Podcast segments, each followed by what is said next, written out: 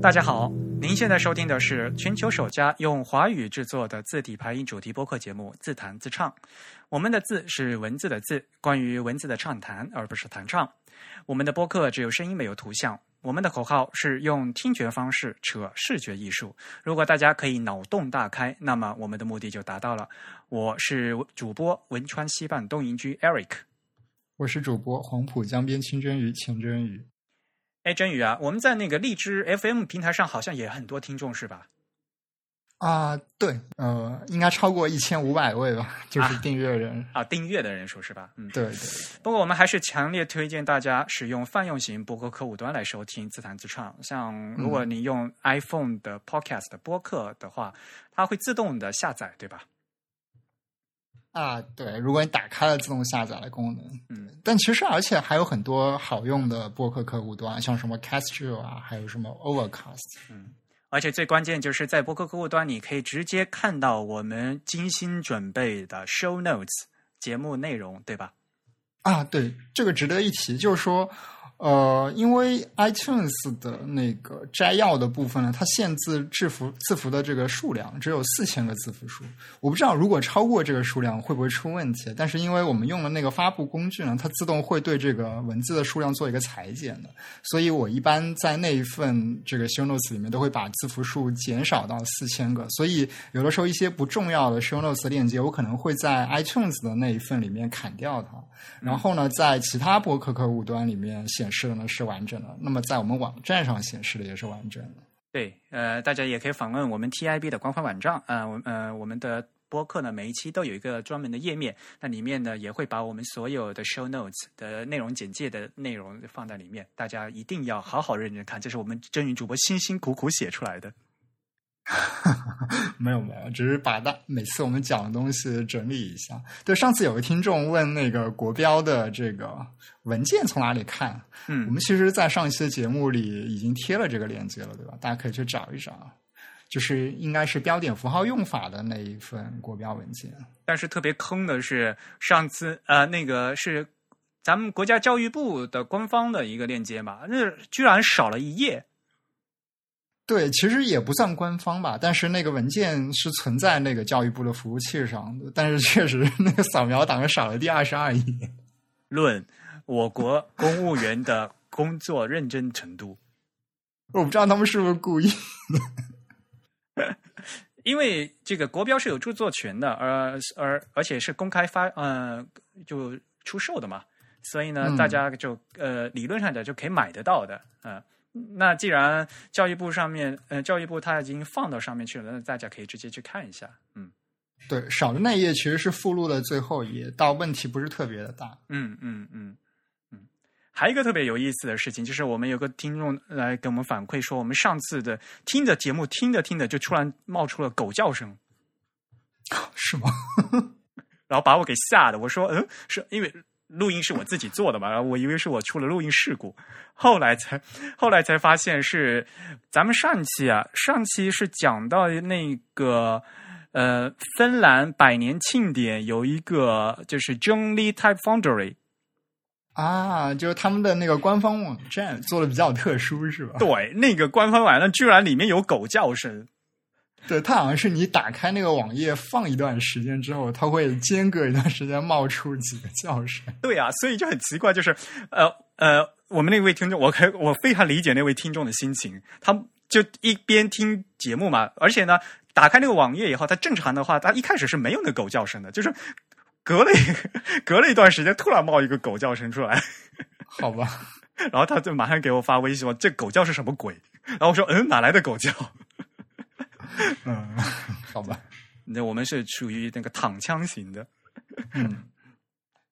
呃，是呃，当然了，呃，欢迎呃大家与我们交流来反馈，也欢迎大家用最好是用邮件的方式来进行反馈哈。虽然呃有些熟悉的朋友直接知道我微信的，就微信或或者在微博上面进行交流，但是用邮件还是最好的。如果大家喜欢自弹自唱呢，也希呃欢迎用 PayPal 或者支付宝向我们进行捐赠。无论是捐赠还是反馈，呃，联系我们的地址都是 podcast at the type 点 com。podcast 的拼写是 P O D C A S T，the type 的拼写是 t h e t y 拼 e。我们的邮件地址是 podcast at the type 点 com。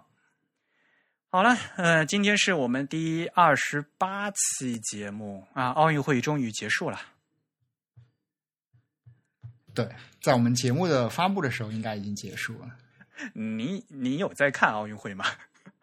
啊，我几几乎没在看。我觉得就是每每每期奥运会啊，都能诞生一些流行网络流行语啊，这也是蛮好一件事情。比如说这次我们的确用了“洪荒之力”啊之类的。嗯，这次奥运会其实还是至少在中国的这边的报道，还是挺体现这个什么人文关怀的，比较多的关注运动员的本身的一些小小的细节。另外，我觉得。那个日本的著名乒乓球国手福原爱小姐，怎么又突然又红了？她一直很红，好不好？她说东北话说的比我好，好吧？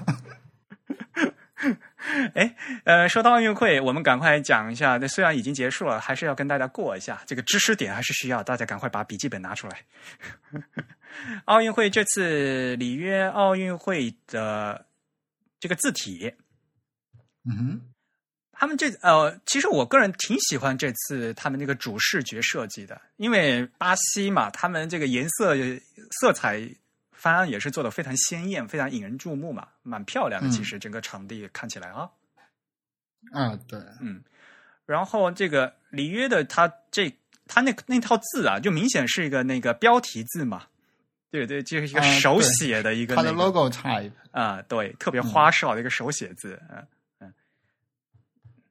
这个 logo type 应该已经是好多好多年前就发布的了，因为申奥包括那个奥运会的形象发布都是提前这个奥运会举办很久以前就会做完。嗯，对，嗯，这这字体应该就是那个 Dalton Magan 来做的吧？对对对，Dalton Mag，嗯嗯，这款字的确还是很体现一个笔法的嘛，有蛮多的那个合体字啊什么的，那个所以排起来是还还还算是挺漂亮的嘛。嗯嗯，在看现场直播的时候，比如说游泳比赛哈，那个游泳运动员走出来了以后，他身后有个大大屏幕，就可以打出他的这个名字啊，看起来还嗯效果还是很不错的。对对对，嗯。但是呢，还要跟大家提醒一点，其实这次里约奥运会，他们除了这款标题字以外，他们还有一款就是专用的正文字。因为很明显，那个用于主视觉那套字没办法用来排正文呐。那排来排官方文件的话，看起来眼睛都要花掉了。嗯 嗯，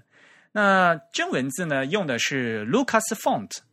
这家公司呃，它制作的呃，那这是一款奥运会专用的一个定制的字体。呃，它因为 Lucas Font 它原来就有款字叫 The Sans。那他就把原来这款 The Sans 他来修改一下，呃，给它改为 The Sans Real，呃，二零一六，然后作为了本届奥运会的一个呃专用的字体，而且呢，他做了二十四款，另外呢还有另外再加四款是用于那个奥运会的导视系统的。大家也知道，因为作为一个奥运会，它有场馆设计啊，由于它是一个很很大很复杂的一套这个视觉的一个系统。嗯，The Sense 其实是一款非常经典的无衬线体，一款带有人文气质的这样一款经典的无衬线体。不知道大家对 Lu Lucas Fonts 这家公司熟悉不熟悉哈？其实它就是那个荷兰字体设计师呃 Lucas de Groot 这位字体是他自己做的呃的的一个应该说是字体公司吧，嗯。对我对这位设计师唯一的印象就是他名字的写法很特殊，他有一个 自己专门写自己名字的特殊的方式，就是 Luc L U C，然后他后面那个 A S 是可写可不写的意思嘛，所以他放到括弧里去。好吧，所以既可以叫的叫 Luke，也可以叫的叫 Lucas，是吧？嗯，对，嗯，而且他好像非常强调这个写法，是吧？就是他其实已经不是可写可不写了，它变成一个像商标一样的一个啊，对对对，有点像 Apple 的那个什么 Red 这样子一个啊啊，对对，但是很烦啊，就是在人名里面就突然有个括弧啊，对，嗯，但是。呃，好像在荷兰语里面，它那个好像应该那个 G 好像念成是喝的音，所以理论上讲，可能应该应该应应该念成吕克或者叫吕卡斯。首先那个那个不是念乌，是念 u 啊，吕克吕卡斯。啊，然后他那个姓应该是德赫罗特，嗯，应该那个应该所以正式的名字应该是吕克德赫罗特这位先生。嗯或者叫吕卡斯啊，好吧。他的作品的话，我觉得可能大家可能不知道他的名字，可是大家肯定见过他的字。嗯，像刚刚说的这个 The Science 其实是非常常见的。嗯我知道很多学术出版物好像都会用这款字。嗯，还有就是那个微软的那个什么 Cal Calibri 是吗？那个怎么念？啊，Ca-，Calibrate 对 Cali- Calibrate 吧 Calibri 嘛，对吧？因为就后来就这个是新的 Office，还有在当年的微软出那个 Clear Type 的时候嘛，就出了一整套就是 C 打头的字体嘛。对嗯，Calibrate 应该是默认的无衬线体是吧？对，所以从那时候开始，大家如果打开 Word 或者打开 Excel 的话，它默认的这个字体就是 Calibri。嗯嗯，那就是这位吕卡斯先生设计的。嗯，那他这个公司里面，他也他默认呃非常有名的 Sans 啊，这是一款无衬线体，然后 The Serif 就是一款衬线体。你看它起名字多么的直白易懂。嗯，好吧，再次向大家说明呢，这个英文里面这个定冠词是有多么的重要。The Sans 就是这款无尘线。对这个名字其实挺怎么说呢？挺张扬的，应该嗯说在英文里面。对对对，嗯。不过说到奥运会的话，其实真宇以前还参加过北京奥运会的一些工作，是吧？突然想起来，啊，对，我参加过北京奥运会测试赛的一些形象景观设计方面的，我们当时也算是志愿者吧。嗯但其实跟普通志愿者可能稍微有一些不一样，因为我们那个部门比较特殊一些。但嗯、呃实际上没有没有参与太多后期的工作。你当年不是 manager 吗？我记得好像。好吧，我们这个组所有人都是 manager。但是对于我们当时进入那个场馆的时候，我们当时是在这个国家体育馆，就是所谓的鸟巢。鸟巢当时这个鸟巢里面还像一个工地一样，就到处都是 建筑废料堆在那边。所以我我相信，嗯，你对这个一场像奥运会这样大型的活动的各个场地的和各下它实际使用的这个导视系统有一个非常切身的一个体验，我觉得。啊，对，而且其实我们当时是参与了一些，呃，因为我们在测试赛阶段嘛，测试赛阶段其实投入的人力和物力都是相对来说会少一些的，所以我们参与了呃后期的一些补充性的工作，比如说有些地方缺少了导师的牌子呀什么的，或者是有些地方做错了，我们可能会临时来给它修正，或者是提供一些后续的补充设计。因为大多数我们的听众可能是很多人，很多听众都是设计师嘛。那设计师顶多他只是做一个指导嘛，然后他做一些模板。那更重要的是后期要在现场一个执行嘛，对吧？这个嗯执行力是一个非常关键的。一个好的设计，如果它执行的不好的话，往往也是一个悲剧。嗯啊，对，嗯，确实是这样子。所以像奥运会这样一个这么大型的一个活动的话，它的一个执行还是非常关键的。里约这次还感觉虽然说啊，大家一开始非常担心里约怎么搞怎么搞，不过还算好吧。等整体的从至少从这个平面设计、从视觉的这这部分来讲的话，嗯，我听说他们的开幕式的一些创意性的设计都受到的评价是比较好的。嗯嗯嗯嗯，行，好吧，那啊最最热的话题，我们就反正奥运会也结束了，那我们就打就此打住。因为这次今天我们的节目呢，还请来了两位非常重磅的嘉宾，呃，他们现在已经在后面等的来不及了，我们赶快把他们请出来。嗯，好。第一位呢，就是陈荣老师，陈老师你好，你好，你好，各位好。陈老师要做一下自我介绍啊。呃，好，我的本职呢其实是一名大学教师，呃，专职来讲的话是在上海视觉艺术学院的呃视觉传达设计系任教。那么同时呢，也做一些商业的设计，包括包装设计啊、品牌设计之类。但是另外还有一个重要的一个呃工作吧，啊，比较喜欢做一些呃字体设计方面的研究和实践的事儿，啊，目前就是这样一个情况。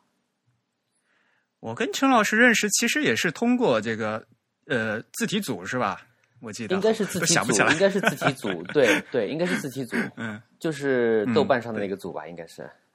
对对对，没错，嗯嗯，时间也比较长了，终于把你请过来了，又没有阴差阳错的，好像每次都错过了好多时间啊，终于，嗯，好不容易，哎，嗯，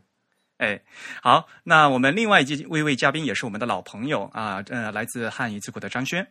大家好，我是燕京城下夜玫瑰，我是汉仪的拉丁文设计师张轩。哈哈哈，你那什么夜玫瑰来着？啊，燕京城下，那 个不用在意，我只是想凑一个七个字儿。好哎，好哎，我觉得每次大家都会搞个封号。嗯，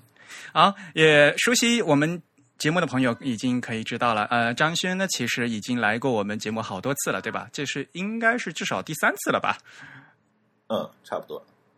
今天能很高兴能请到这两位嘉宾，其实呢，我们的主题呢也是非常的呃特别，因为我们马上就要有一本新书就要上市了，那就是西文排版。呃，这本书还是呃中信出版社出的，然后八月份已经上市，估计大家可以已经在各大网站上面开始呃预售了。那这本书的作者呢是高冈昌生啊，一位日本的呃呃嘉瑞工房的董事长，呃他也是排版呃和字体排印的专家。那这本书的翻译是由我来完成的，然后是陈龙老师监修的，呃，所以呢，今天我们就想利用这个机会呢，和大家一起来聊聊这本书。好哎，我想首先我们是不是还是应该从这本书的作者开始跟大家介绍一下？刚才艾瑞克也说了，这本书的作者的姓名呢叫做高冈昌生，是一位来自日本的字体排印的一位老前辈、老师傅。那艾瑞克能不能跟我们再稍微多介绍一点这位作者的一些详细信息？呃，说到高岗昌生呢，就必须要说到嘉瑞工坊。那嘉瑞工坊呢，是应该是什么呢？它是一所以传统的金属活字进行活字印刷的公司。因我第一次遇到那个高岗老师的时候，他高岗先生他说：“哎呀，小刘，你有空来我这边嗯嘉瑞工坊玩吧，我家里有五吨的活字。”然后我就被吓到了。呃，就传统的都活字都是按那个重量算的嘛？对对对对。嗯，不过特别沉嘛，还好啦。这个中文的更吓人。对，它呃，嘉瑞工坊主要是以西文为主，但没错，对，呃，啊，有一有一两套，呃，它有一两套那个呃日文的活字，但是主要是西文，而且他们的西文都是很就直接从国外进口的，专门挑选了非常高质量的，因为大家也知道，有经过传统的这些加工的话，比如说一个 Garamond 也有很多个版本嘛。各个活字厂商做出来不一样，然后他们都是挑选非常好的版本过来的。对对。所以，而且他们像我觉得介绍高岗老师最好的一个称号就是他是那个什么英国皇家艺术学会的会员，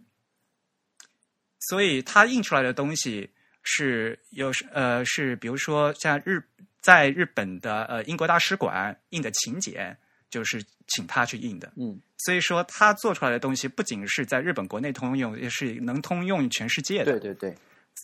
嗯，在比如说在英国雷丁大学里面，他们在教学的时候会经常会拿出一些活字印刷的那些样品，然后那那里面的样品就很多，像日本朋友就非常惊讶，哎呦，这不是日本的那个嘉瑞工坊印的吗？嗯。嗯嗯，所以嘉瑞工坊它是不是一家主要来从事西文方面的设计和排版的这样一家工作室？对，西文的活字印刷其实是一个印刷厂，特别小啊。对，哎，嗯，然后它是两代了。那第一，呃，最早就叫嘉瑞工坊，是因为它那个创始人叫井上嘉瑞，那历史很悠久了，都是已经在二次世界大战之前了。啊，后来呢，他就是后来转手到高岗家。高岗家的话，就高岗的父亲高岗重藏是吧？对，念重还是念重？重 重吧，重重吧，重吧，重重吧，藏对对，嗯，对，呃，所以然后呢，再由高岗重藏呃传给他的儿子，也就是现在的高岗昌生，所以他是嘉瑞工坊的第二代传人。呃呃，中藏老先生现在还健在，呃，已经九十多岁了，身体还挺好啊。不容易。对，我记得原版的新闻排版上面，应该他作者的名字上也写了他父亲的名字。啊，这本书没有，但是呢，嗯有另外一有另外几本书，就有比如说有高感重藏的他自己的什么排版作品集，对，这个有。有呃，然后呢，以前高感重藏他有写过他自己的一篇一本书叫《西文活字希》望啊，日本人叫欧文活字啊，那本书就是重藏嗯重藏老先生写的，对。是那本小小的那本是吧？对对对对对，小小的，而且那本书就是也就是铅印的，对对对，重印的时候也是用铅印的，对对对，没错没错，嗯所以拿在手上非常有质感。是。嗯，那所以新闻排版，我们今天要讲的这本着重的这本书，它是高冈昌生先生比较晚期的一部作品，是这样吗？呃，就是最新的一本书吧，在二零一零年在日本发行的。对我还去了首发室的，我记得当时我第一就去首发室，我第一次见到那个高感先生本人。对嗯，啊，所以它其实是一部非常新进的书了。对，而且它主主要面向的读者也是就是新一代的，就是会呃在电脑操作的人，为这些新一代的字体设计师还有平面设计师来写的一本书。对，没错。接下来呢，我们就回到今天的这个正题了，就是我们这本西文排版的中文版。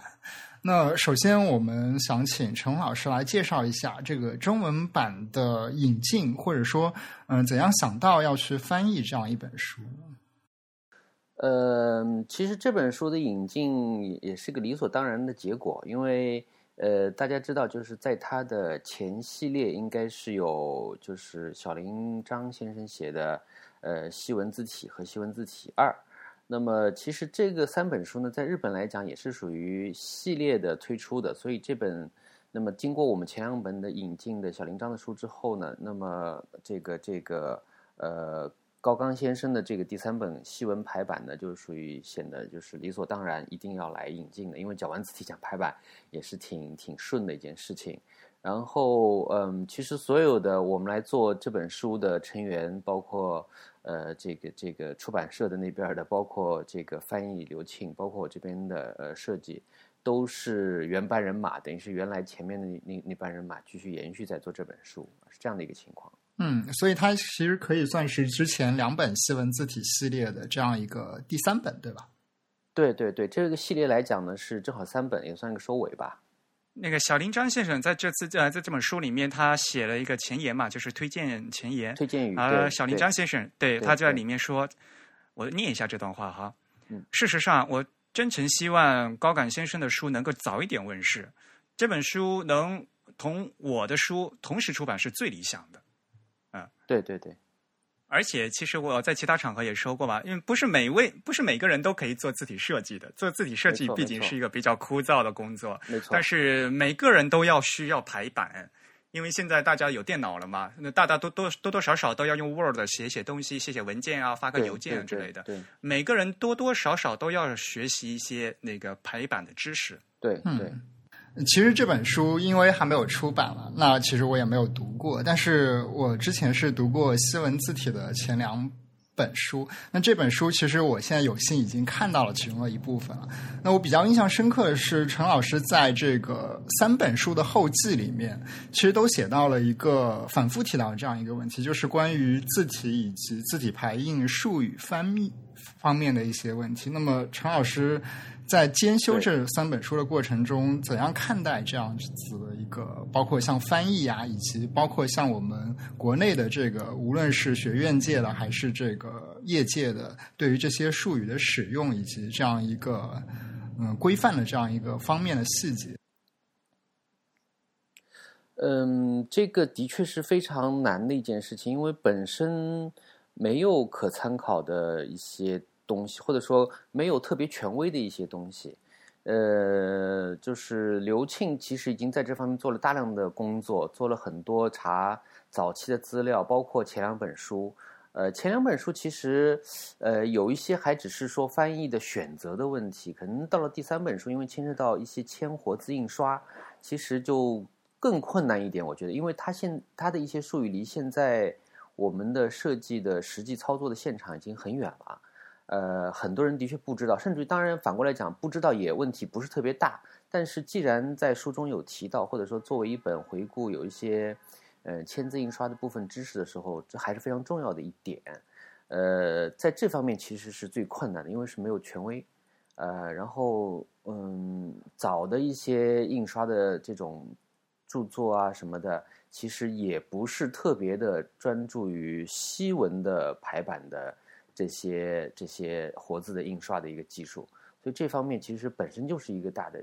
有有有这么大的一个一个一个一个空缺吧，或者说在在学术上面，所以这个是最大的一个困难。然后呃，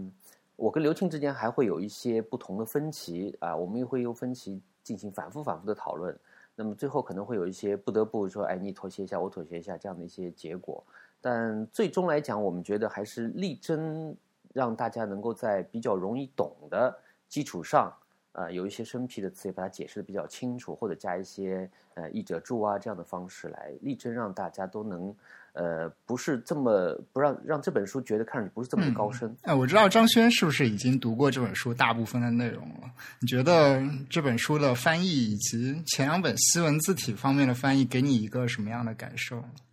你这样当着我们的面港人的不好说。不不不，这个 没关系，这个东西是没有问题的。这个东西我觉得是汉语的问题吧，因为日语它是有外来语的嘛，它很多东西它直接就是音译的。对对，然后理解万岁啊！对这个东西，中文而且这边出版也有一些规定嘛，我们总不能我们总不能把科尔宁翻译成可宁，然后 tracking 翻译成 特拉。特拉 K 是不是？就这种不太可能的嘛。对，而且就是书的面向对象也比较，对对对，也比较特别吧。因为我也是有一些教学任务的嘛，就是公司内部的一些教学任务。但是因为我的面向的人群非常的少，就是我的同事，所以那这样的话，我就可以要求他们直接直接就是用原文，因为就讲英语对吧？就用英语的，对，因为这样的话可以就是。在最高的效率去避免所有的歧义，但是翻译就不一样。翻译就是要面向，要对就是各种各样的读者负责，所以你要给出一个中文的一个比较好的解。这肯定是一个折中，或者说是一个权衡各方面因素的一个结果。像对对，但是就是有些东西，我现在我也想不出一个比较好的解决方案。比如说，我在这本书里边最在意的，可能就是字句。嗯哼，字句啊，字句这个词，就是说，我不知道大家对于字句的，就是这个东西的字面意思是什么。因为这个书里边还会出现词句，所以如果它跟词句一样理解的话，他可能会觉得说这是就是两个字之间的距离这种字面意思。但实际上，有时候这本书里边的字句是指 tracking，这样的话就是。怎么说呢？就是因为这个词实在太高频了，也不能所有地方都加译者注吧，所以我也不知道这个 这这第一个加译者注 对，所以这样的话跟该怎么说呢？而且就是说，其实。嗯，哎，这本书里面应该字句只对应 tracking，其实这个比较复杂了。呃，这其实就是陈老师和呃张轩呃这两位说的，的确是在翻译时候有很多这样的问题。首先，我们要先吃透原文，它讲的是什么东西，对吧？嗯，对，它原文它其实用的时候，嗯，有一些呢是用活字的术语，有的时候还为了照顾日本的读者，因为原文是日文嘛，他还用了一些照牌的术语，嗯，有因。对，没错。然后，所以呢，我们首先就我想我做的话是，首先先把原文的内容吃透，就是它到底在讲的是什么东西，然后这个东西再怎么样再翻译出来。这个翻译出来就有两步，第一步呢是首先我们这传统的排版技术里面是怎么说的这个问题。这个就像陈老师跟我们两个人都翻了好多，就是。七八十年代啊，更甚至更早五六十年代，就是咱们那个什么，呃，签印刷的那种什么，对的老的老书，对，都是给当当时那个排版工那个什么职业培训的那些书，对对对对，只能去找那些东西，嗯没有其没有其他的，只有那些，只有那嗯些，嗯是是，然后另外一点就是，因为现在这本书的绝大多数的读者都是 DTP 的，都是电脑排版的现代的这个平面设计师在用嘛，所以呢，我们又不得不参考，比如说大家是每天都在用的阿杜比的那个软件的译法。因为你平时，你比如说你看这本书，哦，知道你这个是东西，可是我拿到软件一看，哎，这软件讲的不是跟你说的不一样，我就会也会造成对不呃会就就会有很大的混乱。但是大家也知道，阿杜比的中文版其实也做的不是很全面嘛。它甚至同样一个功能，在不同的软件，比如说 Illustrator 和 In InDesign，同样一个功能，它中文版翻译的不一样。然后同样的 InDesign 里面，它比如说它 CS 二和 CS 四，它翻译的东西也不一样，所以有时候就搞得特别特别的乱。对对对，是的，是的我们现。在不是应该以 CC 为准吗？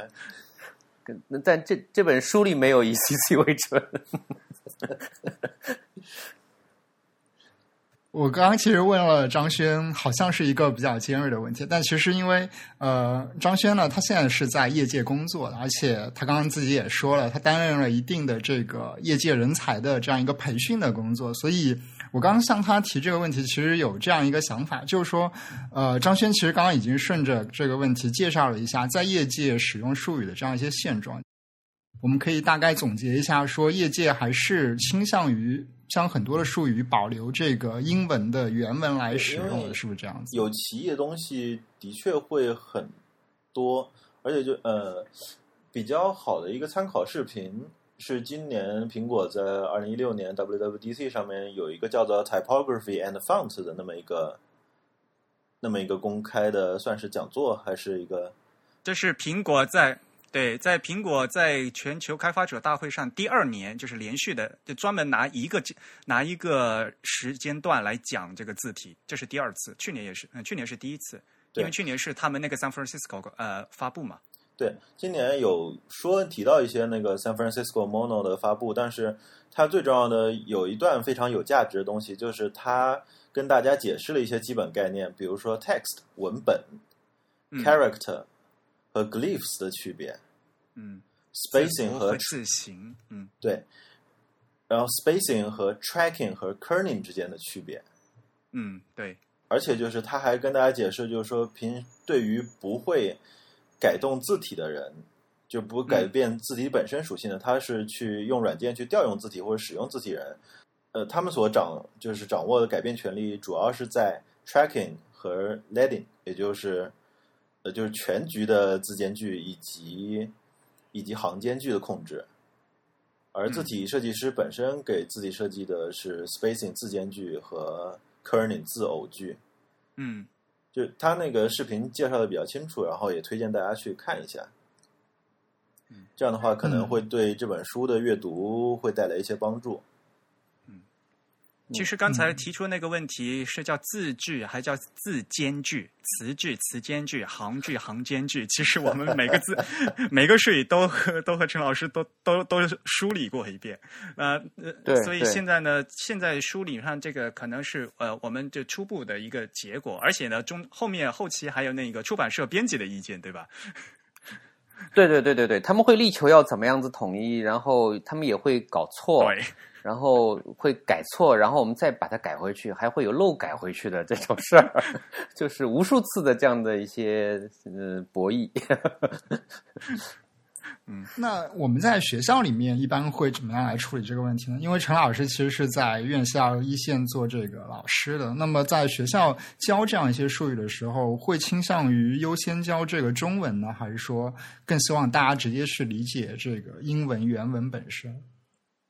呃，我个人是比较倾向于去讲英文的原来的词儿，呃，但是呢，就是事实是，原本设计类的、美术类的学生呢，他英文本身就不太好，这是一个对吧？是一个事实，他要求分也比较低。呃，但其实对于这点单词来讲呢，问题是没有的，学生不至于说记不住，包括字体名称呐、这些，其实还是能记住的。但是呃，不得不回到另一个现实，就是说，实际上在整个正常的平面设计界，我们不说字体设计界里面，很少使用这些术语来进行日常的工作。就是他明明知道这个地方可能是，但是他不会讲说说说说 leading 这个词啊，或者说什么 kerning 啊这样的，他会说哎这个字挤挤紧啊，嗯，这个这个哎这个字间距好松啊，然后这个说哎这个行行距太大了，行距行间距这不是又是另外一个概念，但是它它会混，但是这个其实是无所谓的，这其实无所，比如说这个哎这个就胖一点，你选个胖点的字儿。你选个粗点的，然后就是你你选个窄一点的字儿之类的，就是会有这样的日常的口语化，所以也不得不就是说考虑这方面的。所以我在教学里面呢，是肯定先以英文的词原词跟大家讲，然后同时也告诉大家说，哎，这个词儿其实我们可以这样去理解它。但是有一些特别生僻的，其实我还是跟大家讲个英文，然后也没什么好翻译嘛，当时，所以就说你们就记一记吧，就就这意思，这个词儿就是这样的一个限定。嗯，多数情况下，希望还是能够推英文的词儿，能记住点是一点，因为这样子对于他看外国的一些资料也是有帮助的，这样会比较直接。包括字体的名称，你别记一个波多尼啊、赫尔维蒂卡之类的，然后就就比较困难。然后波多尼到底是在外国资料里对应什么？然后他要动脑子了，这个这就比较麻烦。所以，所以还是尽量是推啊，但是。但是呃，也要看学生自己愿不愿意去去记啦，这是一个他 自己主动性的问题了。所以可以对研究生这边要求高一点吧，就是这样。对对，我我我现在还没教研究生，所以不知道研究生到底有多高的水平。就是，这是是有一个问题，就是说，呃，最后你做出来的效果是什么样的？其实大家不知道嘛。对吧？呃，反正你你把字距拉紧一点或者拉松点嘛，嗯，这是最后我们看到是纸面上或者画画面上最后的呈现效果。但是那是的，是的。为了达到这个效果，它其实，在比如说在 Illustrator 里面，它是用的是 tracking，用的是字符间距，还是用 kerning，对对，还是字偶间距，你不知道啊，对吧？其实不知道，对对对，它很可能用用的是。用错了，但是大致效果也就达到了，就是。所以呢，这有一点就是说，呃，首先我们要要传达正确的概念，就是说 tracking 和 kerning 到底是什么区别，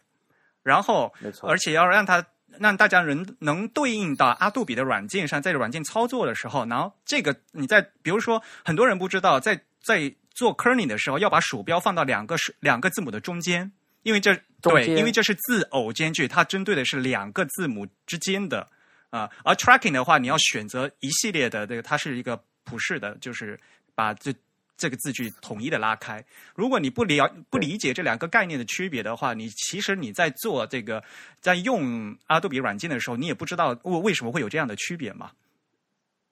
虽然你在，反正你后面是把字拉开了，最后的效果是这样子的。但是就是说，你从从概念的理解和这个实际的运用上面呢，是能达到一个统一的效果，不而不是这种脱节，就盲目的去做。你知道这个概念去做和盲目的去做，这是一两个非常不同的一个境界。对，而且理解概念之后，然后再去软件上实际的操作一下，我觉得是比较好的，因为直接一操作。就比较容易去理解这些东西，比如说 kerning，你会发现这个东西不但是不但是针对两个特别就是特别字，而且它前后顺序还有关系。就你改了 va 不一定 av 这边距离就是对的，嗯，对，这样的话就视觉上可以比较直观的去理解这个东西到底是怎么实现的。嗯嗯，所以高岗先生他在日本的时候啊，他总是是问一个问题嘛，就是大家在排西文的时候是有自信的吗？就因为相信很多人就是感就凭感觉随便做啊，我要拉开点，嗯，就嗯嗯，反正我软件能做，随便拉一拉，他也不知道用的这个功能到底是不是对的，就随便拉一拉，随便做一做。所以呢，就是高感先生他在日本的时候，他就强调，就说大家首先要了解这个概念，然后再用这个概念呢去运用的软件。其实说实话，软件软件可以改的。说实话，我如果理解了这个西文排版的一个特征的话，我用 Word 我也可以排的。说实话，没错，没错。嗯，那我们再回到这个翻译的问题，我其实还有一些疑问想要跟大家讨论一下。那么我们其实知道，在西文中现有的很多的，无论是平面设计，还是字体排印，甚至是字体结构本身的一些术语，都是来自于行业的这个可以说是黑话呀，或者说是一些民间流传的这样一些术语啊。比如说，我早期那个。看到一些字体的术语是比较困惑的，比如说像 counter 啊，像什么 i 啊，甚至我们在有一些场合会用 story 这个词来形容这些，呃，看起来是非常相近，甚至是同一个区域的这样一些术语。呃，最后一个词是什么？嗯 Story，story 就是 story 啊，嗯，就一层一层 A 双层嗯 A 那个，对对对，刚刚其实陈老师也说了，那么在这个学校里面，可能有一些学生他们就会嗯用自己的感觉，用一些非常口语化的方式来描述一些无论是排版还是字体上的一些比较细节的现象，或者说比较细节的一些元素或者部件。呃，我觉得这个其实跟这个术语早期的发展状况可能是比较接近的。我相信可能在欧美这样子的一些国家，他们早期的一些术语也是从一些口语中发展出来的。所以我一直有一个疑惑，就是说，我们将这套术语即使能很精确的翻译过来，那么它对真正的这个实践的指导会不会有很大的帮助？张轩，你觉得这个问题怎么样呢？因为我知道，其实比如说像现在比较流行的字体设计软件 Glyphs，它也是在做一个汉化的过程。你觉得这个过程对日常的工作真的会有一些帮助吗？嗯，以国内目前的对字体了解程度来说，我觉得本地化一定是必要的，所以它有汉化肯定是好事情。嗯，但是怎么说呢？这又是一个比较好的呃比较小的行业吧。就是说，你其实最后，如果你希望在这件事情上走得比较深，或者说去了解更多的话，你最后最后就没办法回避，你还是会 绕回到就是原文这个地方来。比如你那天其实也说了，比如说像 counter，还有像 ball 就是字碗这个区域，那这两个很容易是被搞混的。我不知道在你们的这个日常实践当中是怎么样来指涉或者说是区分这样一些概念？这件事情其实其实挺有趣的，就是因为 counter 和 bow 它本身的定义就有很多的分歧，就大家对这个东西的定义并不是特别的统一。就比如说，有的人他觉得 counter 是封闭区域，有的人觉得封闭和半封闭都算 counter。嗯但是从教学或者说从普及的意义上来说，就是你不能一开始就，就是说，我们只有在研究生阶段的时候，才经常会听到导师说啊，这个可做一说，这个又可做一说。这是在你了解了基本东西之后，导师才会跟你说的东西。所以在一开始的时候，一般来说，大家就会给出一个，就给出单一的一个定义，就不管它是广义的还是狭义的，不管就是其他人是认同或者不认同，就是我们先给出一个定义，然后随着学习的深入，就是他了解到就是大家的分歧或者什么，也不会对这一块的知识产生一些混淆。我觉得是这样。其实我觉得这是有个学习态度的问题，就是大家其实啊，呃，大家都很认真的想学东西，但是呢，就是有有一点急于求成的意思，知道吗？就想希望得到一个非常准确的定义，然后给它吃下来啊，这就好了啊。但是我很多事情往往不是这个样子的，有些东西，比如说它定义是比较模糊的。然后呢，像比如说字体排印，经常会有一些规则，有些规则也不是死的规则啊。嗯，大家有有一些朋友就是特别急于求成，就觉得哎呀，你你把这个最基本的规则一二三四五全部告诉我，然后完这个肯定没错了。其实有些东西并不是那么非黑即白的，所以就会会有一些模糊。对这一点比较比较难，其实我觉得。对，嗯就是比如说吧，就是举个例子吧，就是 bow 在书里边被翻译成字碗的这个区域，嗯，就是他有的人就觉得这 bow 是一个非常非常狭义的一个定义，就是它只包括正圆或者说整，就是比如说 O 啊、零呐、这些里边的区域。但有些人就是觉得它是一个弧线的封闭区域，比如说小写 b 啊、小写 d 啊这样的一个区域。就这样的话，嗯就是不管一个人在，就是我学习的时候，我被给出的定义是第一个，就是只包括大小写 O 和零之间的区域。但是现在我渐渐能理解，就是其他人的定义。然后双层记，双层记应该是有两个，我们经常看到有两个圈的，嗯然后有很多人是觉得，说有一部分人觉得双层记下面的圈是其实是不算 bold 的。然后，但是如果 你最后抠呢？对，但是如果你去去做西文设计，然后你去看整个那个 G 从大写 G 到 Anshel，然后到完全的小写形态的这么一个演进，你就知道就是为什么那帮人他觉得底下那个圈不算 bold。嗯，它会有一个专门的名字叫 loop，对吧？啊，loop 也是圈儿是吧？对嗯，其实刚刚说到这个 bow，有一点意思的是，我知道有一些人在说 bow 的时候，他可能不是直接指向那个闭合的区域，或者是这个半闭合的区域，它可能更倾向于说 bow 指的是那一条弧线对对所形成的这个视觉的这样一个部分了。嗯，我我我原来也是这样理解的，就是那个 bow 应应该是那个笔画那那弧线是，然后呢对对对，counter 是讲那个里面那个区域，就弧线包出来的那些区域，嗯，对对对，是个面的概念。陈老师觉得，如果我们这个术语的翻译，或者说术语的翻译这件事情本身，对于学生理解这个概念有没有非常大的帮助呢？或者说，甚至只是一些为了翻译而翻译的现象居多？呃，有一些其实不得不说是为了翻译而翻译，呃，但是不翻译又是不对的。反过来讲，就是很看，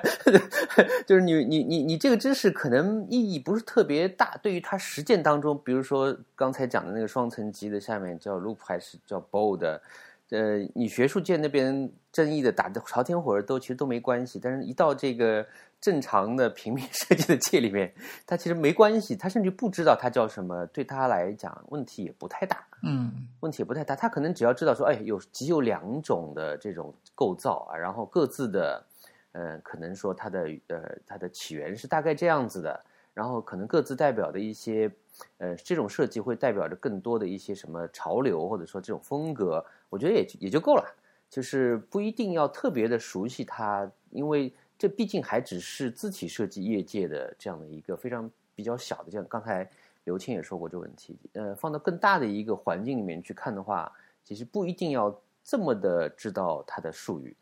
呃，但是既然作为书要留下来，白纸黑字要留下来的话，那当然还是应该尽力去翻译它，它呃帮助他对于理解这个，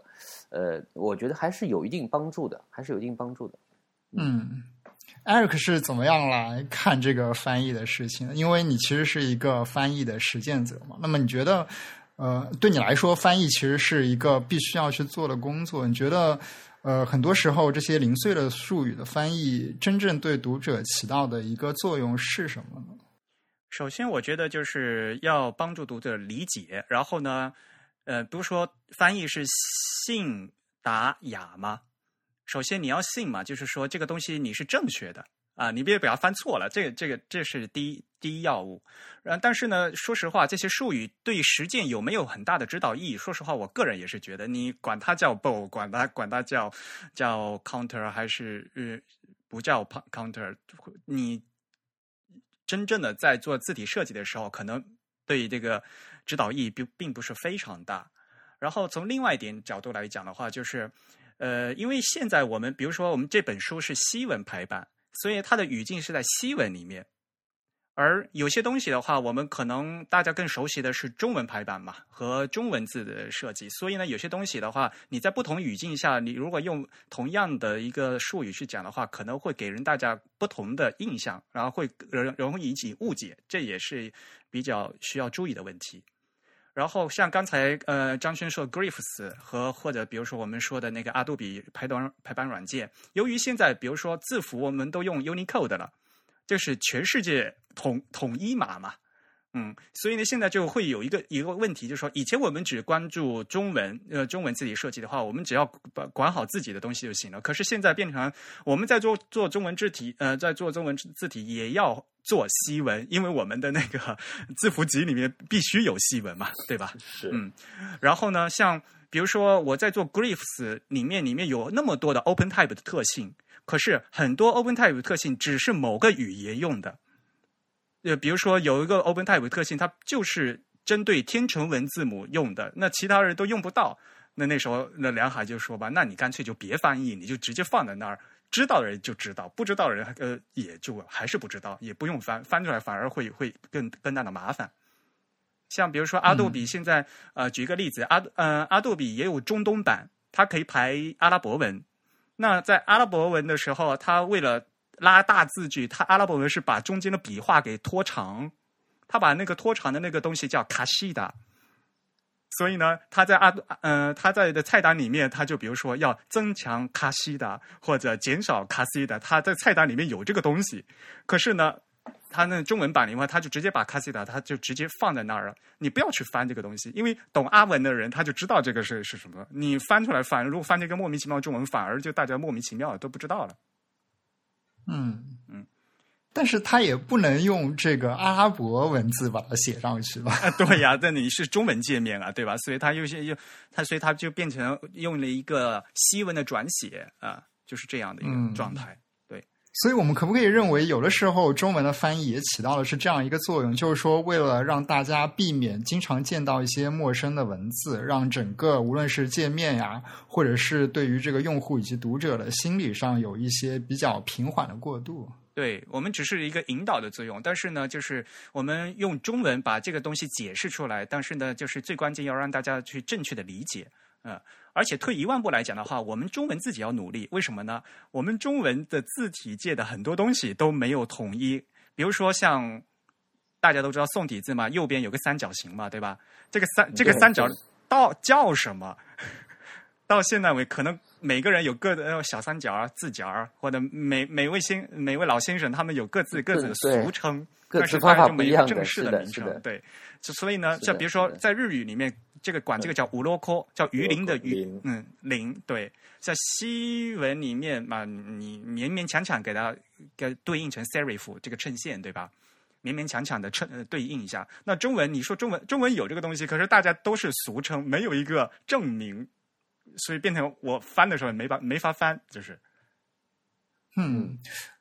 我其实之前还有这样一个疑问，就是说，我们知道这个字体或者是平面设计以及更广泛的设计的很多术语来自于这个英文，甚至还有很多其实是来自于日本的。对。那么，我们有没有可能说，将这么多零零碎碎的术语给它做一个总结，然后重新梳理成一套？中文的术语，这套中文的术语可能并不是对各种语言的一一的翻译，而是一个综合性的考虑的一套独立的术语，它可能对应着其他各种各样语言中的一些比较零碎的术语。那么我们今天正好比较巧的是，呃，有一位是来自这个教育界的，那么有一位是来自工业界的，还有一位是专业的译者。我想请教一下三位，我们有没有这样一个可能来？定制或者说来逐渐的形成这样一套术语嗯，应该我觉得有可能，就是当然这个可能是理论上的。如果我们要做这样一件事情，应该从怎样一个角度来切入它？其实陈老师和我在做呃，从第一本小林章的西文字体在定术语的时候，其实就有这样的呃一一个。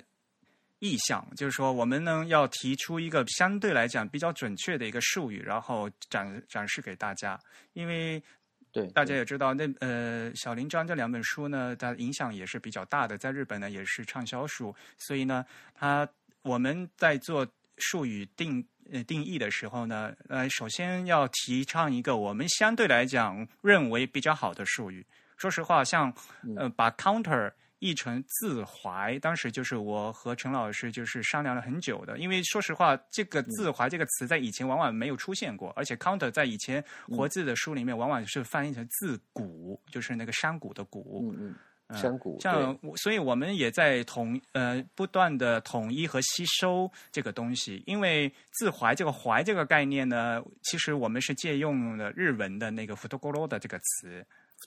对啊，那但是我们我和陈老师商量，就觉得这个词呃，对于中文的读者比较容易理解，所以呢，我们把这个从日文的这个 “futogoro” 这个词翻成中文了以后，又把让它去指代一个西文一个 “counter” 一个概念。这其实是在我们呃在做从西文字体、西文字体一二一二和西文排版就这一系列书的时候，我们提出的我们的一个一个见解和看法，就关于术语。对对对。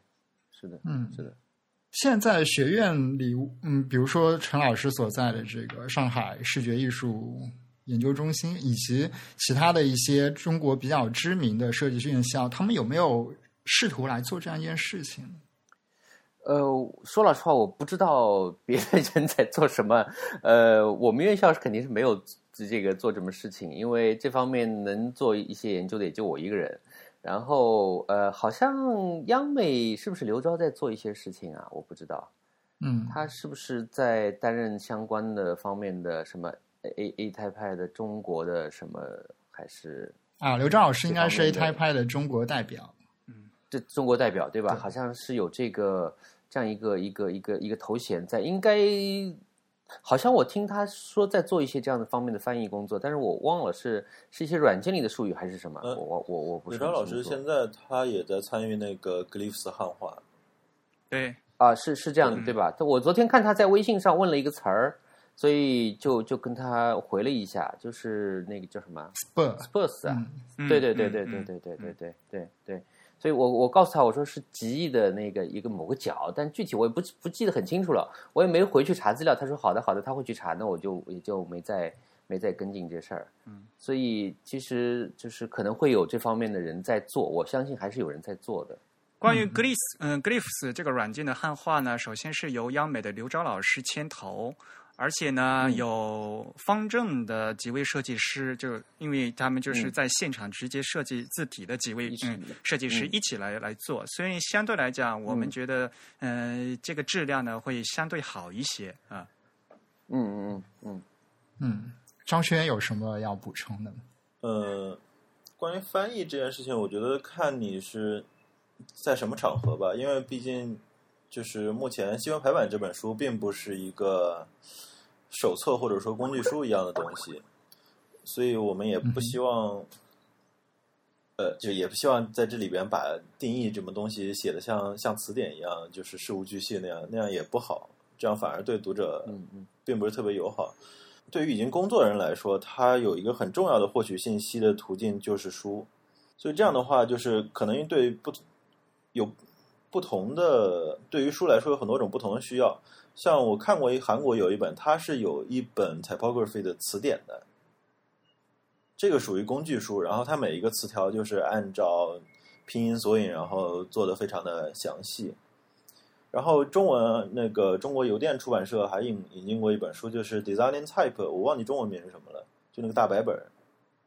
嗯嗯嗯对，那本书它在后面有一个单词表，有个单词索引，但是它并没有给任何的释义。就是，但至少来说，你是可以，就是你在书里边看到看到音音译，你是可以找到原文。然后，如果你想需要更多信息，你可以去自己再去查。嗯但是我觉得对于像新闻排版啊或者 Designing Type 这种，就说非工具书类，但是就是教学用书来说，我们我最希望看到的是它有一个就是带简要单词解释的这么一个单词表。这样的话，可能对于读者是一个最友好的一个状态。读者就是说，他有一个简短的释义，然后有原文，然后有翻译，这样不管从哪个角度来说，他需要更多的信息，他都可以有据可循，然后可以顺，对对，他都可以继续去就挖掘下去。嗯嗯嗯。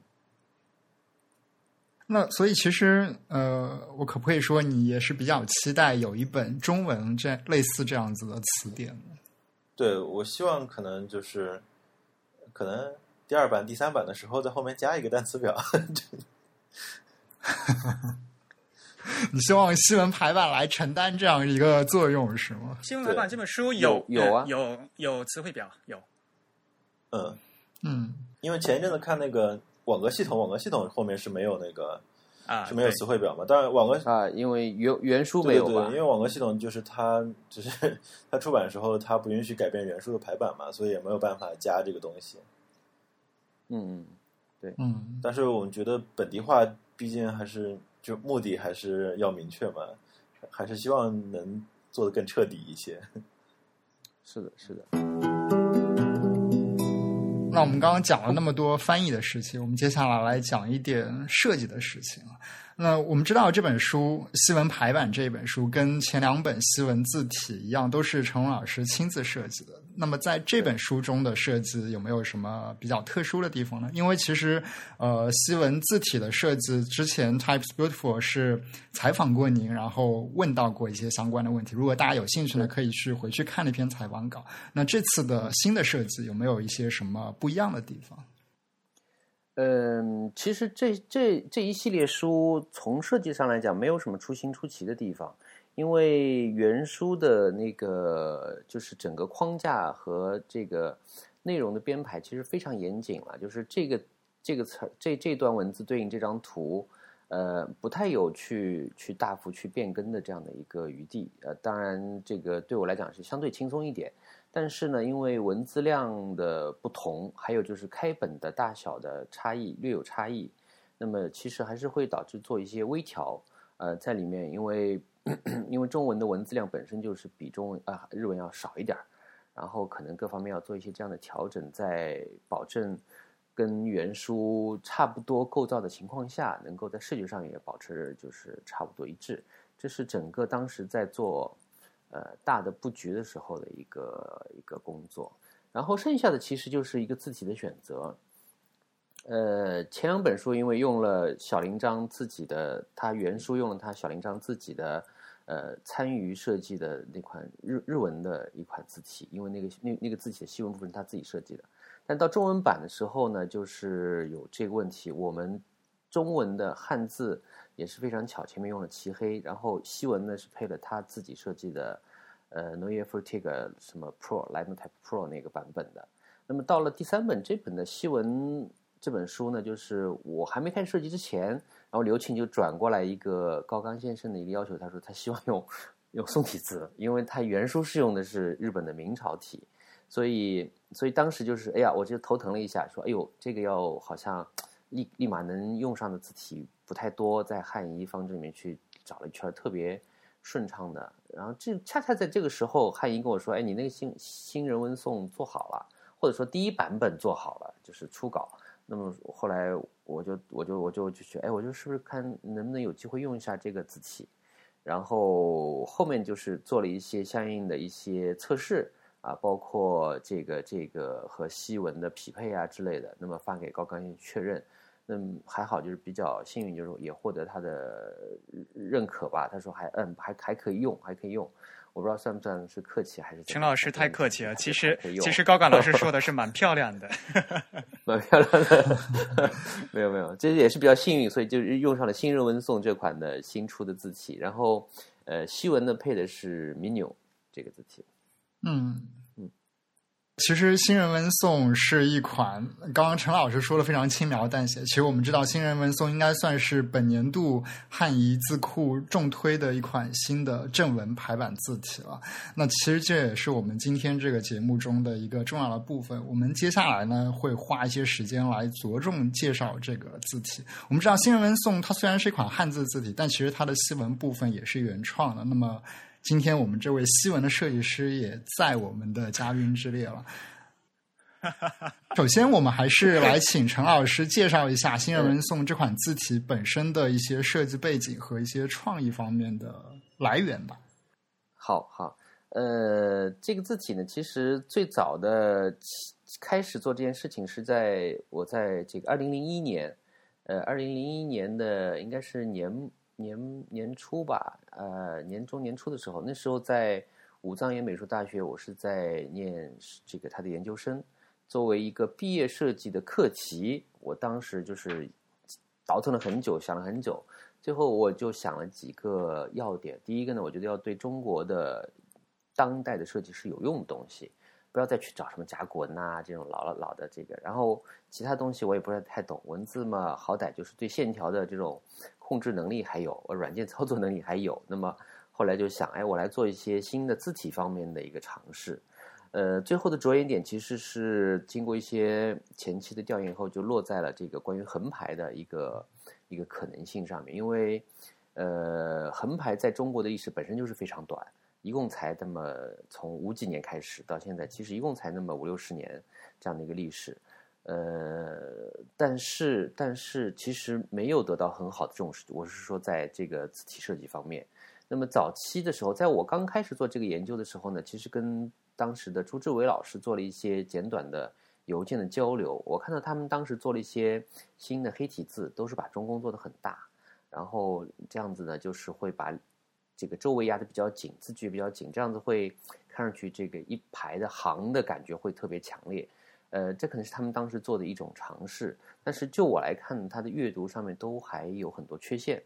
所以经过一些各方面的呃这样的当时的一些前期的调研的研究以后，就定下了一个标准，说，哎，我要做一款宋体字，因为宋体字的呃它的这个这个使用范围还是比较广的。也比较有文化气息，也被中国人所喜闻乐见。那么另一点呢，就是说，哦，我要做一个横排的优化的这样的一个呃大前提。那么各种各样的在在在做一些尝试之后呢，又定下一些比较细节的地方，比如说，呃，我希望它的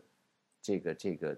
字间距不要过于密。当时其实是非常流行大中宫、大字面的那些字的。那么我觉得还是稍微适当的要收进来一点儿。呃，我要留一些字间距，那么就等于说把字面要做的小一点儿。但是字面一做小呢，会引起另外一个问题，就是导致这个字啊同字号会比别人小一点点。那么它识别性是不是好呢？那么又因此再把它的这个中宫比传统的当时的宋体字要稍微再放开一点儿。所以以尽力这样一些零零碎碎的细节啊，然后嗯，基本的最后的造型其实是往钢笔的硬笔书写上去找了一些灵感，比如说。横笔的这个起笔的部分啊，这又牵扯到刚才讲的问题，这个起笔的部分到底叫什么？我现在也不知道它叫叫什么，我只能说叫横竖笔的起笔的部分。这这个这个横笔的收尾的那个，刚才讲叫三角，我是问了朱老师叫钝角啊，也问了别的一些老师傅，有的叫钝头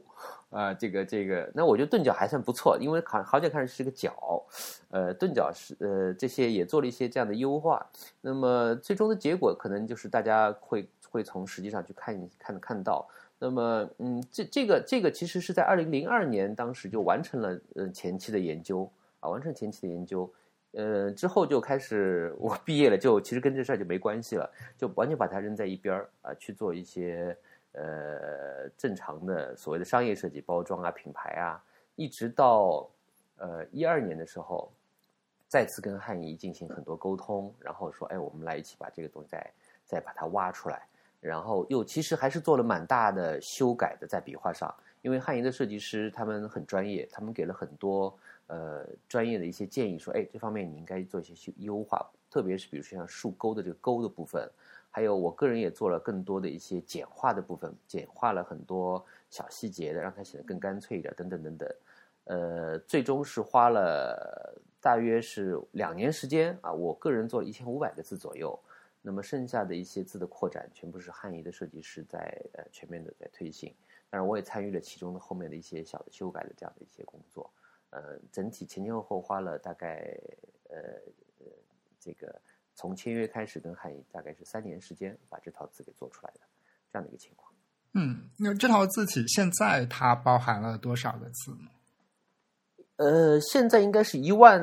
应该是有了。现在发布的版本里面是一万是有了。啊，那已经是一个非常大的字符集了。对，是一个完整的、标准的，是可以用的一个字。呃，是以六七六三字为基础，再加上其他零零碎碎的字符，一些网络常用字，一些其他的一些繁，就是呃异体字之类的，可能差不多是一万多个。对。嗯，那刚刚陈老师也提到，这款字其实它是专门为这个中文横排而设计，这一点是比较可以说是比较新鲜的这样一个理念了。那么，呃，这款字体它在这个衬线或者叫钝角的部分也是有一些非常特殊的。我觉得我个人印象最深的就是它跟传统的宋体的方向是有一些明显的区别的，对吧？对对，钝角出头的方向是的，是的，是的。那么另外，其实我看到。字体的样章上面提到了，它的标点符号也是经过一些特殊的设计的，是吗？对，其实这个标点符号也是要拜托，就是这次西文排版这本书，呃，就是 是因这本书才设计，就是就是呃，才才就去重新考虑了一下这个问题，因为用了之后发现不对，因为 InDesign 的不完整，它无法对很多小小的符号的字间去进行一些挤压。然后就就就重新去设定了一下就是它的其实主要是一些在 InDesign 里把它定义为呃括号的那些符号，嗯嗯，这个是。定义就就比较多，因为比如说它双引号、单引号，呃，这个书名号和这个这个呃这个这个这个小括号、中括号、大括号，它都算在括号里面，但它其实那个距离啊是完全不同的，占的空间的体量感也是完全不同的，所以做一些不得不就是我们在反过来对软件来做一些距离上的那种设定，这样会让后来我在排版当中会相对的比较。呃，省力一点吧，这其实是这样的。但是其实，在我在零二年这个做毕业创作的那个时候呢，最后是有一个毕业论文的。那个论文里面，其实我是专门辟了大概四个胚来讲符号的事儿。呃，这个是呢，也是也要就是拜谢一下当时的指导老师之一是新导师。呃，武藏野呃美术大学的那个教授新老师，他是当时给了我很多这方面的建议。他说，你不能光做一个字，字不是代表所有的，最终还是要去用的。那么用就包括很多其他的元素，包括排版，包括标点符号。所以当时也做了一些这方面的思考。其实就是那时候其实还是挺无知的，呃，不知道在签字里面会把两个符号就住在一起，或者说是半半格的符号，比如说句号和后引号。呃，这样的一些一些，然后这个这个这个这样的一些，呃，这样的方式。但是我在论文里面也提到，就是说可以把某些符号挤在一个，就像盒子一样啊，就像西文的那个盒子一样，然后挤在一个里面去设定，会让排版的效果更好。的。那其实那早期的思路是在呃呃零二年的时候也已经有一些的，嗯嗯。关于像标点符号这些，我们知道中文里面有一些标点符号，它的码位是怎么说呢？跟西文是合用的。那么这个问题，我们其实，在上一期的自弹自唱节目里面也提到了。不久前，张轩其实也跟我们交流了这样一个问题，比如说像中文中比较常用到的各种连接符号，就是各种短的或者是长的横线了。那么它在西文中，呃，跟那或者说，它跟西文常常常是用了同一个字符，但是呢，它在中文字体中有一些历史遗留问题。比如说，我们常常见到了这个 e n dash，它可能对它本身的长度应该是二分之一的这个字宽，但是呢，它会把它放在一个全宽的这样一个字符框里面。我不知道现在嗯有一些什么样的方式来重新设计它们，或者说是还是延续了这个问题。张轩，你们这边是怎么做的？连接号或者说划线这部分稍微有点复杂，因为中文我们用的是省略号嘛，省略号它是调用了两个 m dash，然后来是 啊破折号啊啊啊，我也是破折号，破折号是 不好意思，它是调用两个 m dash，所以那这样的话，因按照中文的排版需求的话，所以它肯定要是其就是一个 m dash 肯定要占全字宽。这样的话，就是相对于西文来说，就是这个 m dash 就会显得很长。嗯，对。然后那个中文不怎么用 n dash，就是 m dash 一半的那个宽度。但是既然 m dash 做了那么长，所以我们中文这个东西就做成了，就是也是按就是按照 m dash 的一半宽来做。嗯，但是我知道有一些字体它。N dash 虽然是做的一半宽，但是它还是占了一个字的位置，是吗？对，因为很很，或者说，或者说很有相当长一段时间，就是除了就是除了 ASCII 部分的一些东西，其他部分通通被定义为一个叫国标符号的东西，所以不管是希腊文、西里尔还是什么乱七八糟，通通是全宽。所以这个算是行业遗留下的一个恶习吧，不过现在也在一点一点把这个事情改掉嘛。对，这这个其实非常麻烦的一件事情，因为其实我在做这个排版的时候也碰到这样的问题，呃，最后好像我求助杜青以后得到一些合理的解释，就是那个。就是这个这个这个呃 M dash 的问题，在 InDesign 里面的时候，嗯，比如说中文的从哪儿到哪儿的那个，就是那个用用一个等于说是一个破折号的一半儿，嗯，对吧？那个就是刚才讲的 M dash，然后好像我现在记得不是很清楚，但是在 InDesign 里面，当它用在英文里面的时候，好像是会把它替换成呃，因为因为这边我用的是合成字复合字体，就是英文是用英文的字体，中文是用中文的字体，嗯。它是会把这个给替换成英文的那个符号，所以会掉下来，对这个那个高度会掉下来，嗯。这个是是非常头疼的一件事情，就是就各种各样的不顺畅，包括像 apostrophe 和那个单引号，嗯。好像也是一个、嗯。一个码位吧，嗯。对吧？那个在在那个我在另外的时候，在在设计杂志书的时候，会用用那个思源的黑的时候就有这个问题，就是 apostrophe 变成一个全角的嗯一个那个空格，嗯就是全角的一个一个一个符号面空的非常大，我每一次都一个一个要去挤，就是这是非常麻烦的事儿。因为有些码位是，或我们可以说它是中西文共用的，这共用多多少少会带来一些麻烦。其中最大的麻烦就在于弯引号，就是我们现比较习惯的，就是在上方那个两个小逗点一样的那个对对对，那个弯引号，那个东西中西文是一样的，而西文的话，弯引号就会当然就是编剧会比较挤，然后中文的话，它会比较靠边，然后需要标点压缩的时候，它就会把就是呃它扩起来的文字的反对侧那半边给压掉。对对，这样的两种不同的设计，就是会，但是他们又用的同一个码位，所以这样的话就让实现起来多多少少有点，就只能取舍一下吧。要么你按照中文的标准设计，嗯要么按照西文的标准设计。哎，那我提一个问题啊，我不是很清楚。比如说，它把它作为 OpenType 的一个功能来讲，就同一个码位里面，我有不同的这样的一个造型或者说宽度设定，是不是可能呢？呃，可以，的。是是可以是可以替换，可以这样但是对吧？可以，但是就是用标点压缩觉得更加方便一点。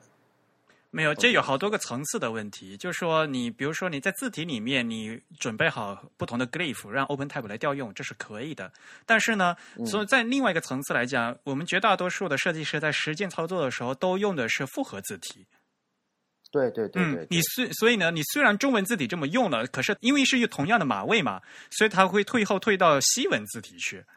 对，它优先去那边了。对，所以的话，如果你一旦用了这个复合字体的话，你就要要必须要采用其他的策略。就对嗯对对，就比如说你专门专门为这个码位重新你写个正则表达式啊，或者怎么样。嗯，因为一说实话，你原来大家就讲嘛，嗯，如果你是中文的话，用中文的字体；西文用西文的字体，是理论上讲其实不会出现这样的问题。嗯，即使你是同样的码位，你中文用中文的字体的话，那它的它的那个引号就是全角的，那没有关系。然后我再用中文方式的标标点去挤压，那就 OK 了，没有问题。所以呢，这对对对之所以会出现这样的问题，是因为它是同样一个码位，且我们用了复合字体。对混排，其实就是这个问题。然后 Adobe 呢，它又照顾的不太够，嗯软件上的设定上照顾的不太够。嗯嗯这可能也不是 Adobe 一方面的问题吧，因为因为很多 Unicode 的定义就是有些它定义成了就是 ideograph punctuation，就是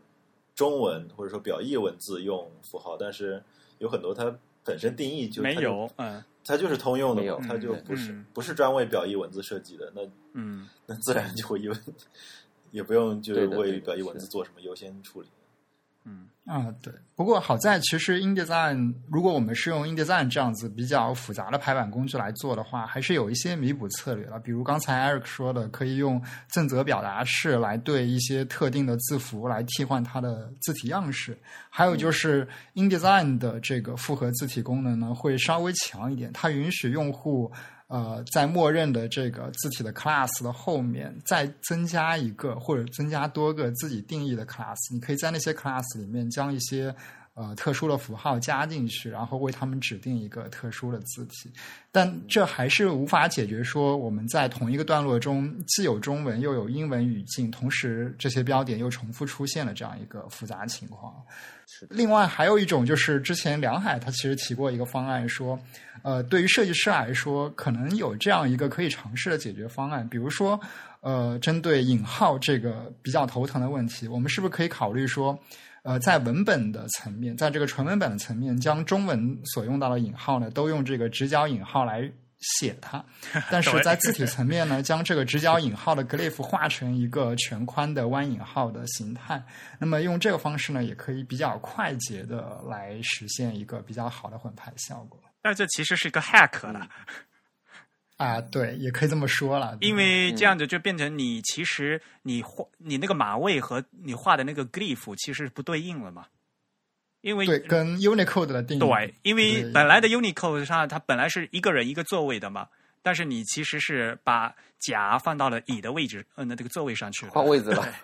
对对对，抢了位置。对，这这其实是个 hack 了，嗯嗯。那我们刚刚讲了这个人文颂新人文颂的汉字和一些符号的部分，我们最后来讲一讲它的西文部分的设计啊。那么西文呢，其实是由张轩主创来设计的，对吧？嗯。那你给我们先介绍一下你设计西文的这个创意的来源是怎样的？呃，其实说我是主创的话，其实是在。在陈老师的指导下，然后进行这件事情。没有，没有，没有，没有，我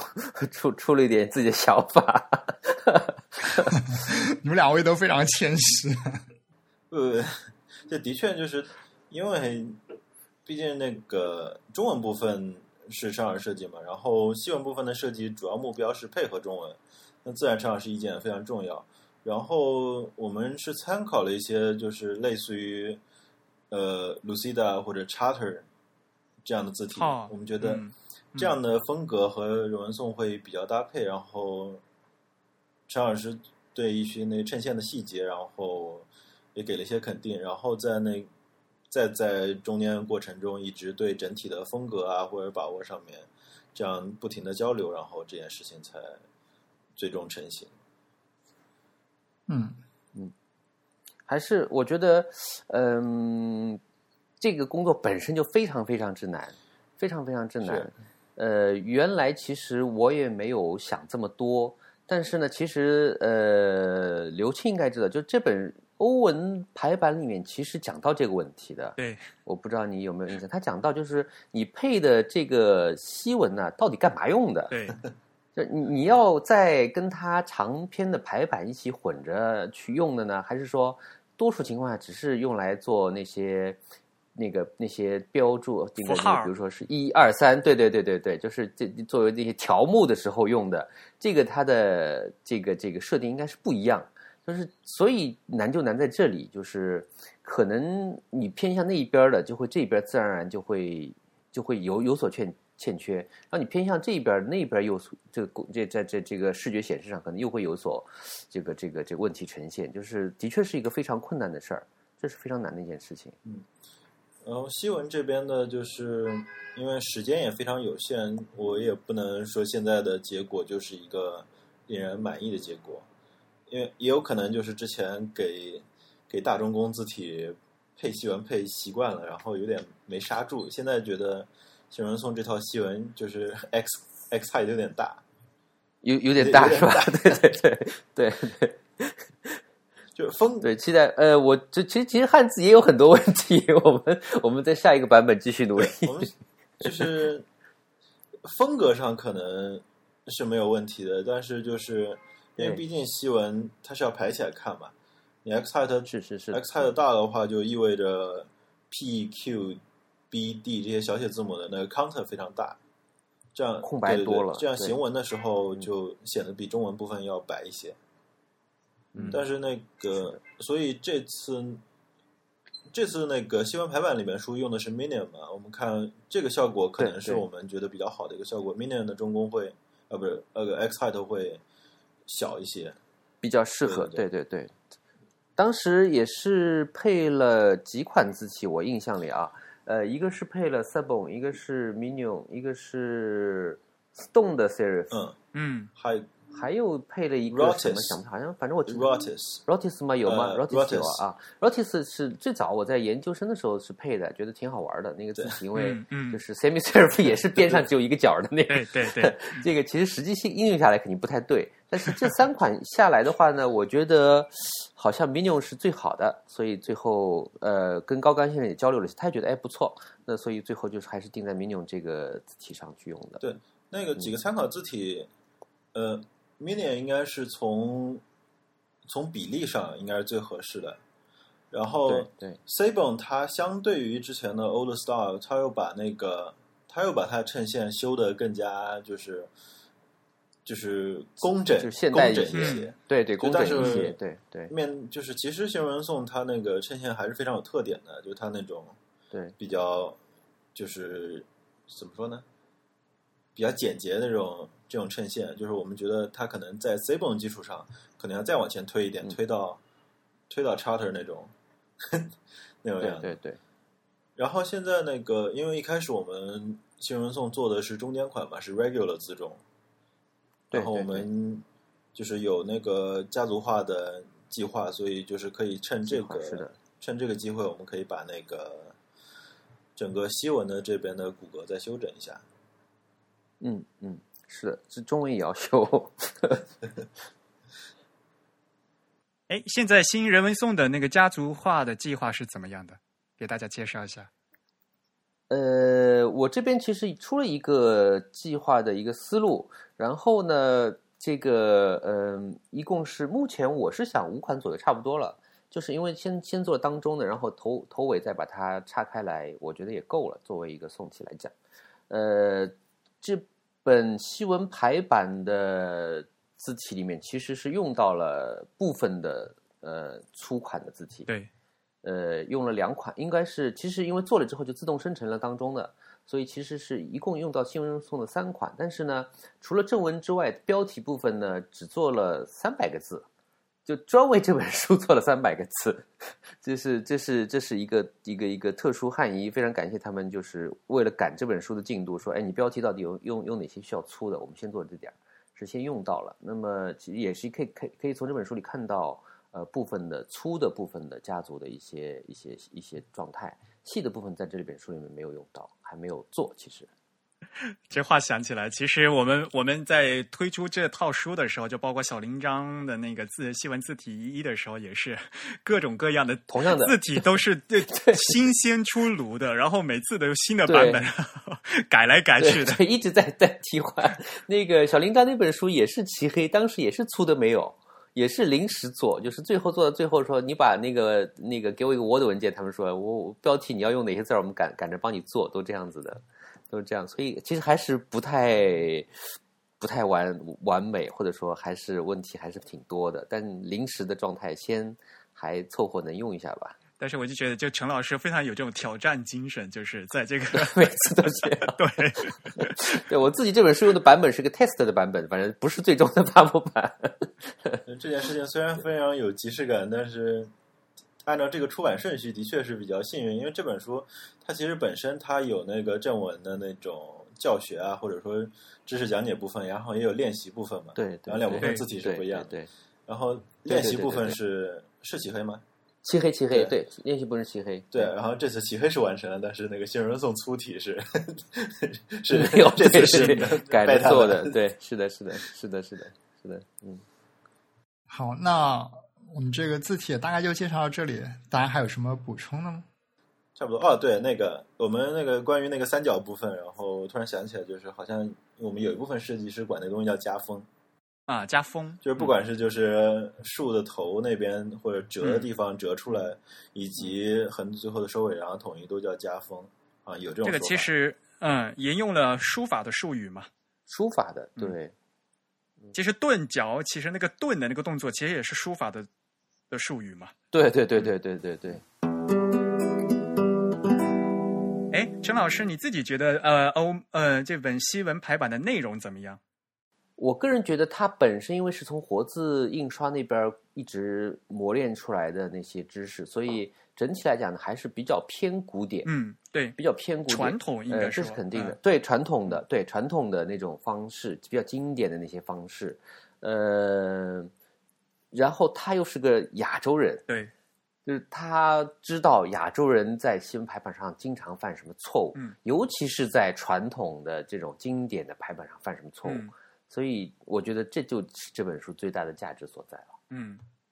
我特别喜欢就是这本书的那个中间那一章，就是他改错嘛，就是有对对有原来是这样子，然后经他修改后改成什么样子，哇，一看就面这个焕然一新的感觉。焕然一新，对对真的是嗯。非常大的改变，就是视觉上，然后，然后看原来的改错了，原来那个部分就是以前的确就自己排出过这样的东西，非常的汗。就就对标准的中国设计师会犯的错误，或者说会会经常，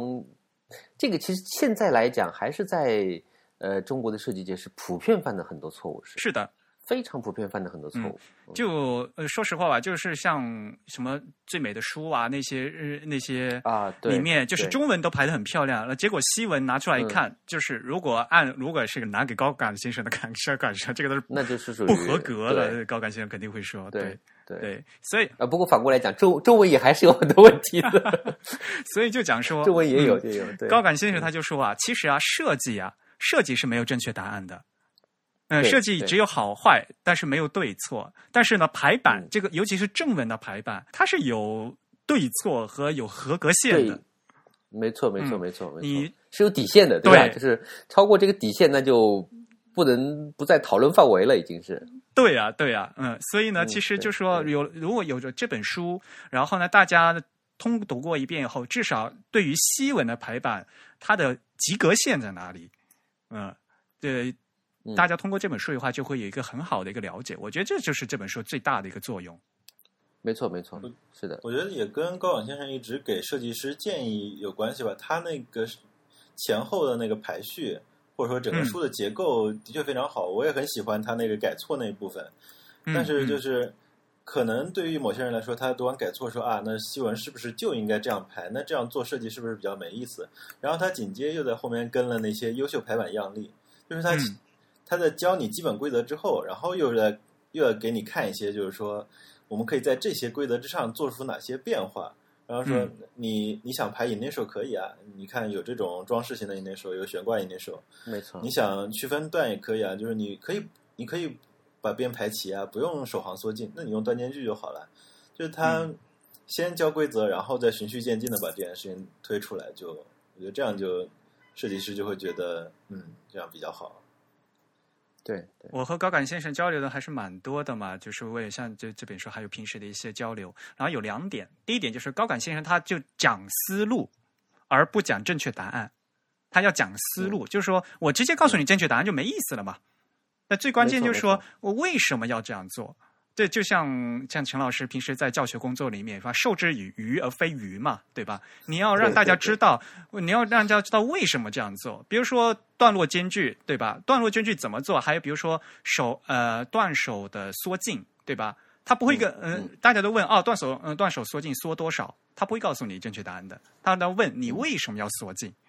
一旦你知道这个目的之后，然后你再来做的话，就是有这个理论的指导意义。首先，这个思路很关键，要理清思路，我为什为什么要在做这个事情？嗯，然后第二点呢，就是高岗先生，因为他自己是做他在做活字排版嘛，所以呢，他对这比如说阿杜比软件的运用，他不会直接说的，而且说实话，他也不是非常熟悉。就是比如说，嗯、呃，你在阿杜比的软件，你这个文字面板的，你要用点这个功能，他不会这样说的。对对对，嗯，但是反过来讲，如果你知道你所要的效果是什么样，然后你再去学你所用的工具，这样的话，你就可以做出你的效果嘛。嗯、对，反过来讲说，你换了一个工具的话，你你也能做出这样的效果。所以大家不要太拘泥，就是学工具。比如说啊，我把 InDesign 学得很学得很精，我 InDesign 每个菜单、每个功能我都知道，但是那又怎么样呢？对吧？我没错没错没错。嗯所以最关键的还是你要把思路理清楚，我要做出这样的效果，而且我这个思路是有理有据的，能为我的作品能达到什么样的效果？把这个做清楚之后啊，那 Inde 比如说 InDesign 有这样的功能，我把这个调出来啊。那像现在有很多，因为 OpenType 有一些什么很花哨的一些特性嘛，比如说盒子啊，然后大家就对对对，有有盒子就拿来用，有盒子呢反而把这个版面改的特别花之类的。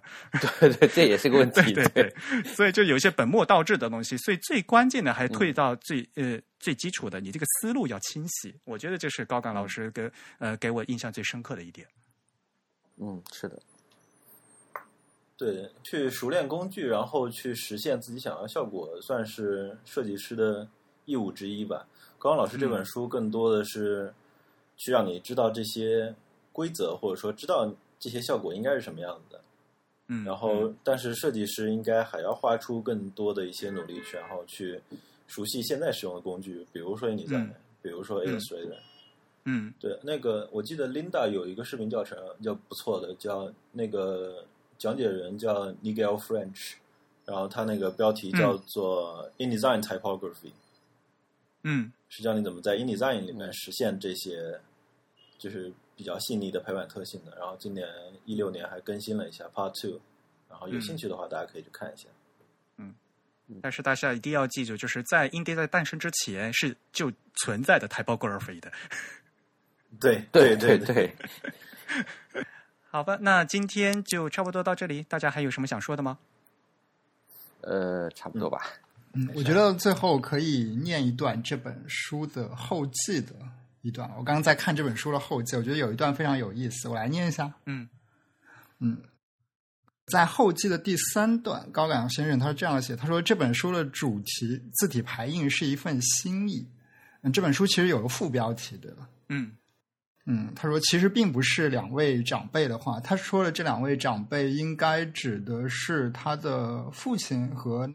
嘉瑞工坊的这个创始人。对，嗯，他说有一次我父亲不在公司，有位年轻的访客，当时呃问当时还在健在的母亲，字体排印到底是什么呢？我母亲可是字体排印的外行，不知如何回答，于是就说：虽然我什么都不懂，但是我觉得这是对读者的一份心意吧。后来那位客人向父亲说起这段令他恍然大悟的话后，我才第一次听到了“心意”这个说法。我就是这样由井上佳瑞父亲还有这样的母亲培养长大的。虽然我本身对设计并不在行，但之所以能做到现在，要感谢这些导师的教诲。呃，我觉得这里有一句话非常有意思，他就说，呃，字体排印是对读者的一份心意。我觉得这可能是我们现在的很多设计行业的一些同仁。可能没有没有完全意识到了这样一件事情，就是说做设计究竟是为了什么样的一个目的？那么我觉得也希望大家能通过这本书来重新回归到这样一个起点上吧。因为你排出的字是要给人读的，并不是让人去炫耀你的技术有多好，你的平面设计的功基呃基础有多好，而是要让大家看到最后排出来的文章非常的顺畅。对，而且我觉得比较特殊的是，这本书其实也包含了我们今天啊、呃在这个虚拟的演播室里的三位算嘉宾嘛，Eric 也临时当一下嘉宾嘛，嘉宾三位嘉宾的一份 心意了。对，所以我觉得希望大家有机会还是去读一读这本书。对，非常推荐。好，那我们期待这本书上市啊！这本书大概是什么时候会上市呢？呃呃，应该是在八月底，应该能铺到书店吧？我觉得就是我们这个节目播出的时候，估计就已经可以在网上进行预售了。啊。对，嗯。而且这次呢，我们还给大家就首批定制呃预定的读者们呢，准备一些非常精彩的小礼物。嗯，是的，是的，嗯，这个我们要卖一个关子吧哈，等一个下次 对，等 是这，陈老师我们也很辛苦，高岗老师也很辛苦，为了为对对，真的不容易。高岗老师就是前前后后牵扯很多 的各方面的这个资源，这个 高刚老师真的也是拼了，我觉得他是。我们 Type is Beautiful 也非常荣幸能参到参与到这个项目，呃，也能做出了我们自己相应的一些呃力量吧，嗯，能嗯为大家把这本这样的一本好书呢，呃呃推荐给中国的读者。嗯非常感谢。嗯嗯刚刚提到那个，刚刚提到那个后记嘛，然后他说了，就是说、如果没有井上佳瑞和高广重藏，就是高广昌生先生，他说这本书也可不可能面世。然后这应该是我在字体设计或者说字体排印这边就是有印象的第二对父子。另外一对哦是那个 Matthew Carter 和他的父亲那个范 对 Henry 我也想起来 Henry Carter。所以就是说，其实我们现在也是站在巨人肩上，所以有时候作为自己设计师，觉得这样还挺幸福的。是的，我觉得这两对父子特别有意思，就一般来讲，就小就是父子子那一代啊，就是一开始反而是对这个字体没有感不感兴趣的，就是因为觉得是父亲一直在做那些东西，反而会有那个厌恶感。然后到了像高岗老高岗先生，他一开始在大学他是学法律的。然后还大学毕业以后还到其他的公司去干过一段时间，但是后来觉得还是呃感觉还是很有意思，然后最后还是自呃子承父业，嗯嗯嗯，好，那我们今天的节目就到这里。嗯好的，感谢大家的收听。大家可以从各种社交网络上关注我们，我们在新浪微博、微信公众号以及 Twitter 的账号都是 The Type T H E T Y P E，而在 Facebook 上也可以通过 Type is Beautiful 找到我们。也欢迎大家用邮件的方式来给我们写反馈，呃，我们的邮箱是 podcast at the type 点 com，p o d c a s t。The Type 的拼写是 T H E T Y P E。通过这个邮箱，还可以让大家给我们捐款，让我们努力把节目做成全球最好的字体播客。嗯，也感谢两位嘉宾来参加我们的节目。今天来参加我们节目的是陈荣陈老师和张轩，汉仪的字体设计师。好，谢谢。好，嗯，谢谢，拜拜。好，谢谢，拜拜，拜拜。嗯。